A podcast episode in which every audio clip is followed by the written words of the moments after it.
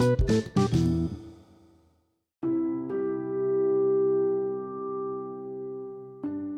kembali lagi di kisah klasik lembur episode ke 19.732 Eh, Kembali lagi ke hari-hari lembur Work from home tapi tetap lembur uh, Di mana kita bikin lembur ini jadi lebih produktif.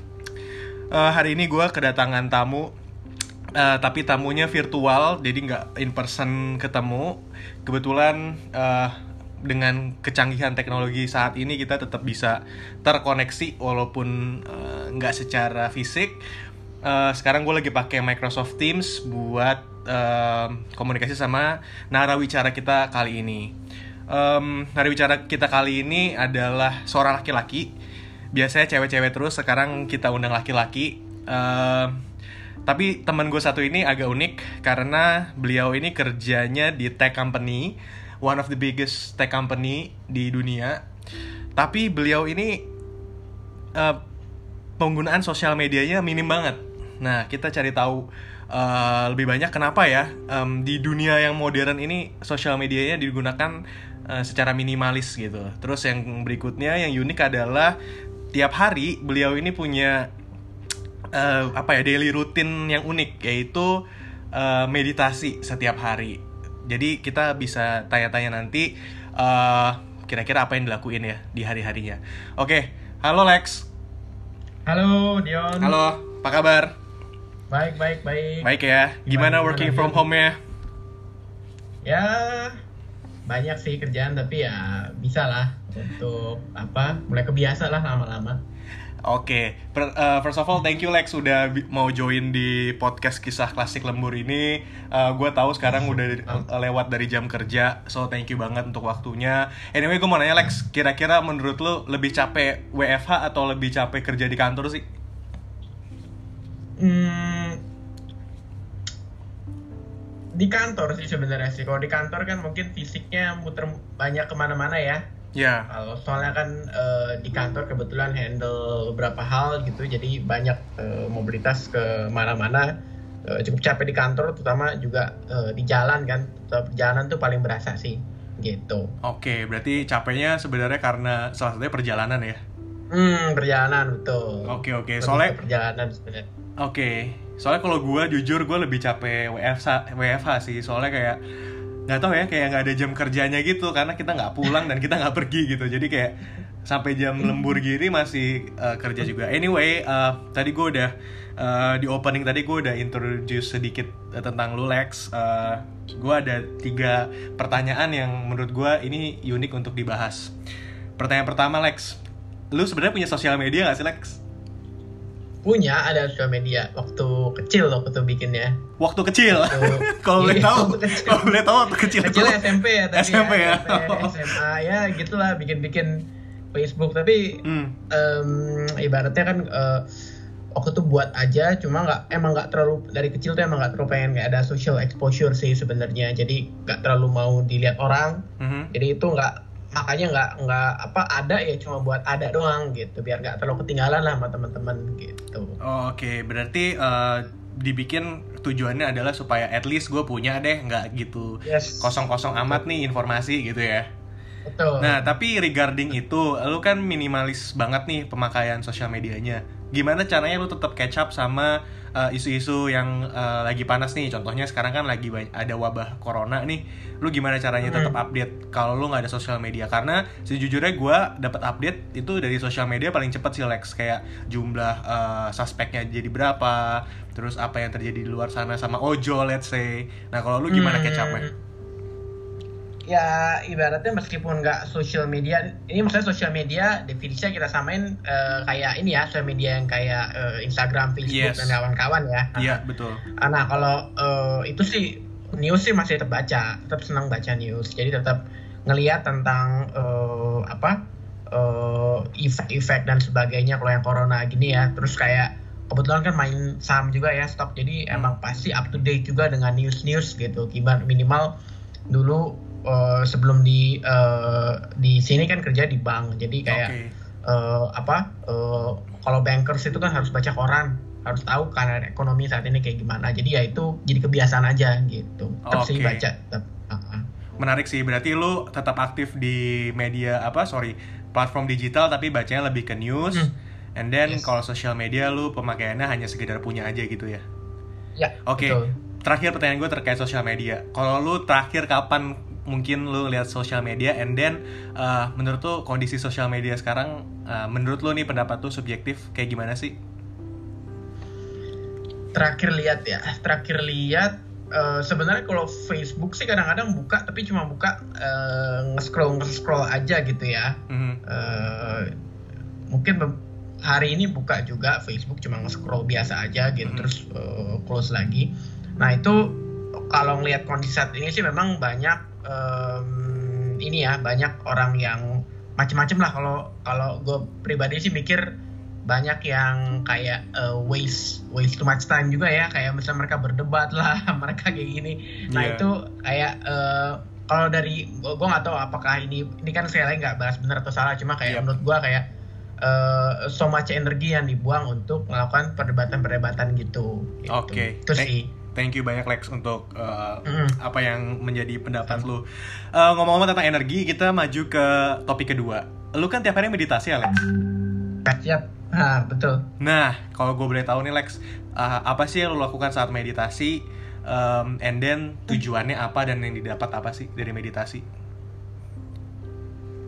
Mm, jadi eh, meditasi kan seperti yang kita tahu eh, banyak ya sebenarnya eh, macam-macam caranya. Kayak eh, meditasi itu sendiri eh, udah dilakuin eh, apa ya ibaratnya eh, orang-orang dari zaman dulu. Itu udah eh, macam-macam cara lah. Kayak ada yang lihat lilin lah ada yang eh, fokus ke macam-macam hal. Intinya meditasi kan proses untuk eh, fokus pikiran gitu. Hmm. apa pemusatan suatu pikiran. Tapi kalau kita ibaratnya meditasinya functionnya itu untuk lebih ke apa ibaratnya ingin ingin eh, lebih deep lagi itu itu tujuannya itu lebih untuk kayak menyatukan eh, diri kita sebagai manusia itu dengan eh, semesta gitu. Jadi kita merasakan untuk sebagai sebagai manusia ini sebenarnya kita eh, apa pasti banyak punya banyak pertanyaan lah ibarat yang semesta ini. Nah itu ketika meditation itu eh, kita merasa eh, sebagai part of the eh, universe juga gitu sih. Wah, Itu ini kalau ya keren sih. hmm terus apa tadi apa yang tujuan ya? Ya. Tujuan eh, tujuan sih pasti untuk ketenangan pikiran, terus em, eh, juga untuk eh, selalu mengingatkan bahwa eh, kita ini sebenarnya as a manusia itu se- sebagai manusia itu kan kita punya akal budi yang nggak dimiliki oleh hewan. Mhm. Nah itu kita ini punya eh, benar-benar merasa apa eh, kita ini punya jiwa lah ibaratnya gitu. Jiwa ini dalam hal ini em, eh, suatu apa ya? Suatu energi, suatu spirit yang yang yang apa ya? Yang yang berapi-api yang yang itu sebenarnya mem- mem- memberitahukan mission kita di dunia ini gitu. Oke. Jadi itu sebenarnya setiap manusia itu sebenarnya pun punya eh, suatu eh, mission, suatu em, ya orang bisa bilang itu ambition, ambition yang positif ya, yang yang suatu passion yang yang ingin dia capai dalam hidup ini gitu sebelum dia nanti eh, apa kembali lagi ya ke, Hmm. ke state nolnya gitu Yep. tinggalnya gitu. Jadi kalau gue boleh Dan- simpulin, Mm-mm. em, kurang lebihnya adalah kayak lu merenungkan eh, diri lu, lu berbicara sama diri lu sendiri, let's say seperti itu, and then lu juga eh, reflect eh, diri lu ke alam semesta, eh, lalu tujuan Yes. lu em, di let's say di bumi ini itu sebenarnya lu maunya tujuannya apa atas apa yang Ya. udah lu kerjain, mungkin itu ya. Ya betul. Jadi kayak eh, intinya untuk ngingetin aja bahwa kita ini kita kan ada part manusia sebagai badan, ada part manusia sebagai jiwa gitu kan ya. Kalau badan kan kita puasinnya dengan makanan, dengan entertainment lah, nonton TV dan sebagainya. Kalau eh, jiwa pasti eh, apa ibaratnya kebutuhannya itu dengan eh, mungkin doa, meditation, ketenangan pikiran. Nah itu yang dibutuhin sama jiwa. Jadi itu dua sisi manusia yang selalu berlawanan. Nah itu yang yang yang yang apa eh, yang ditekankan di meditasi. Termasuk juga ini untuk eh, ada istilahnya makrokosmos dan mikrokosmos kalau pernah dengar. Hmm. Jadi mikro mikrokosmos itu adalah dalam diri kita. Jadi Mhm. kayak suat apa ibaratnya energi alam kita kan tercipta juga dari uh, alam gitu ya jadi Mhm. mikrokosmos itu adalah uh, energi alam dalam diri kita sedangkan makro itu adalah alam yang di luar sana nah itu mikro dan makro ini karena di dalam diri kita kan ada jiwa sedang ada jiwa yang ibaratnya berasal dari Tuhan juga dan Mhm. makro ini sorry agak ribet dikit ya makro okay. ini pun juga eh, apa dunia yang ciptaan Tuhan juga yang semesta ini nah energinya itu yang ketika kita meditasi kita berusaha untuk menyatukan antara alam dan eh, jiwa kita seperti itu itu tujuannya sih Oke. makanya kalau ah, kita bisa lihat kayak orang dari eh, eh, zaman dulu tuh macam-macam dia bisa Hmm. meditasi lama bisa eh, nanti bisa di gue bisa kasih lihat juga link. Abis ini ada orang eh, eh, dari Nepal ya. Dia Mhm. bisa meditasi itu tanpa makan dan minum straight sekian hari gitu. Dan dia fokus banget di sana gitu. Itu itu part of eh, manusia f- udah sinkron Hmm. energinya dengan eh, di eh, dengan semesta gitu sih Wow, keren banget, keren banget. Apa, thank you banget Lex untuk uh, sharingnya Yes. terkait meditasi. oh ya, anyway, uh, pada saat kita take podcast ini sekarang tanggal 24 Maret 2020 di mana besok adalah Yes. hari raya Nyepi. Nah, uh, Alex Ya. ini merayakan hari raya Nyepi Alex. ya. Oke, and then domisili di Jakarta ya Alex. Iya. Nah, kalau gue boleh tahu kalau di Bali eh, mungkin karena mayoritas di sana merayakan hari raya Nyepi kan bisa dibilang eh, lingkungannya eh, lebih sepi ya dibandingkan di Jakarta yang Mhm. em, mungkin lebih rame gitu pada saat hari raya Nyepi. Nah, kalau gue boleh tahu eh, sebenarnya pada hari raya Nyepi apa yang lo lakukan? And then eh, gue nggak tahu mungkin lo pernah nggak nyepi di Bali dan nyepi di Jakarta. Kira-kira yang membedakan apa? Challenge-nya seperti apa? Hmm, pertama mungkin lo jelasin dulu ya untuk eh, soal nyepinya itu Mm-mm. sendiri. Jadi kayak nyepi kan basically itu kayak apa ya? Kayak eh, tahun barunya eh, kalender Bali lah ibarat. Hmm. Jadi eh, Bali sendiri punya kalender, ya kan kayak ada kalender Bali, kalender Jawa Ya. itu eh, yang Sabtu Kliwon, eh, Yap. Jumat Kliwon dan sebagainya. Nah itu kalender Jawa. Nah kalender Bali pun juga ada. Nah itu ja- oh, ibaratnya tahun barunya itulah diperingati sebagai hari nyepi. Di mana kalau pada umumnya, di, terutama di dunia Barat lah ya, Mhm. tahun baru kan identik dengan euforia, kita Hmm. hura-hura gitu ya, kita eh, eh, apa eh, eh, eh, pesta lah ibaratnya gitu. Tapi kalau di timur, beberapa daerah di daerah timur itu, itu memang ketika tahun baru itu identik dengan pe- pengosongan diri, pengenalan diri. Jadi kita merefleksikan setahun ke belakang itu kita apa yang bagus yang udah kita lakukan, apa yang perlu diperbaiki, apa yang jadi benar-benar eh, merefleksikan diri tujuannya itu.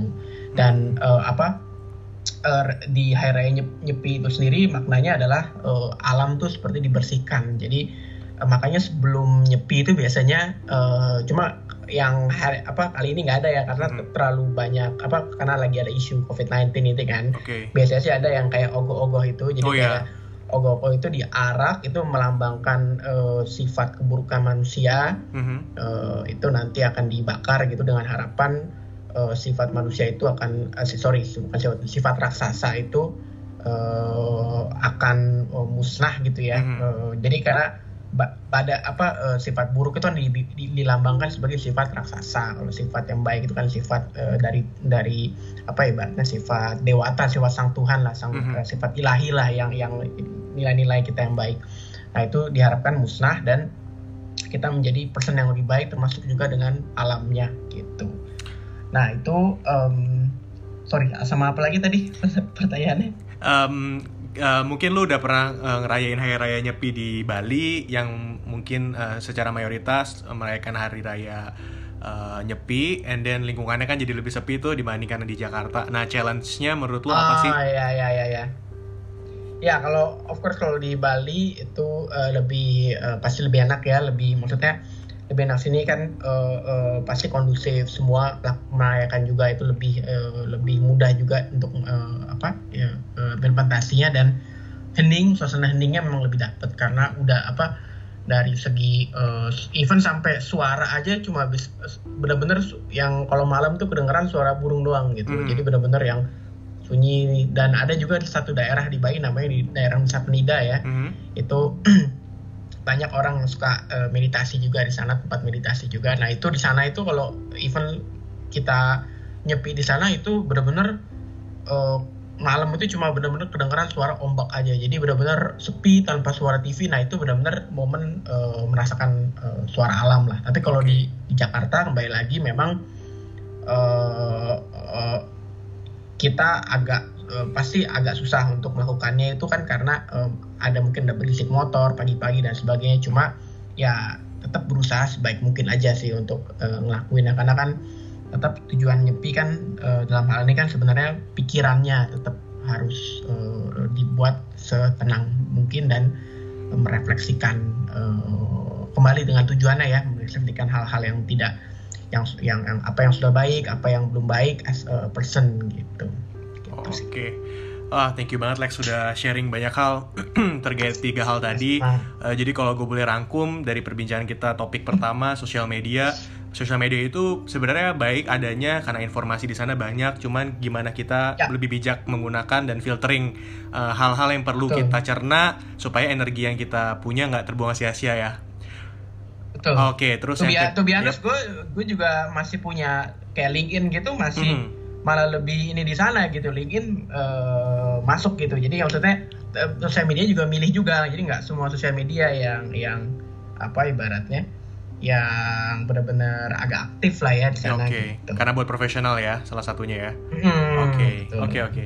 And then di topik kedua tentang meditasi, gimana caranya hmm. kita refleksikan diri kita, um, berkaca pada hmm. diri kita sendiri, and then kita juga melihat alam semesta, and then kita juga lihat sebenarnya tujuan kita hidup di bumi ini apa sih tujuannya dan tadi kita yes. berbicara tentang hari raya nyepi, um, apa pun kondisi di sekitarnya, yang tujuan utama nyepi adalah bermati raga, kembali fokus yes. ke tujuan diri sendiri, semesta dan ilahi.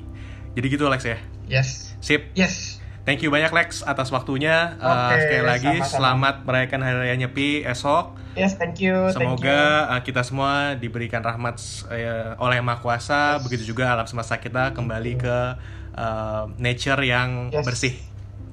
Betul. Oke, okay. thank you banyak Lex. Selamat yes, berlembur lagi. Thank you semuanya.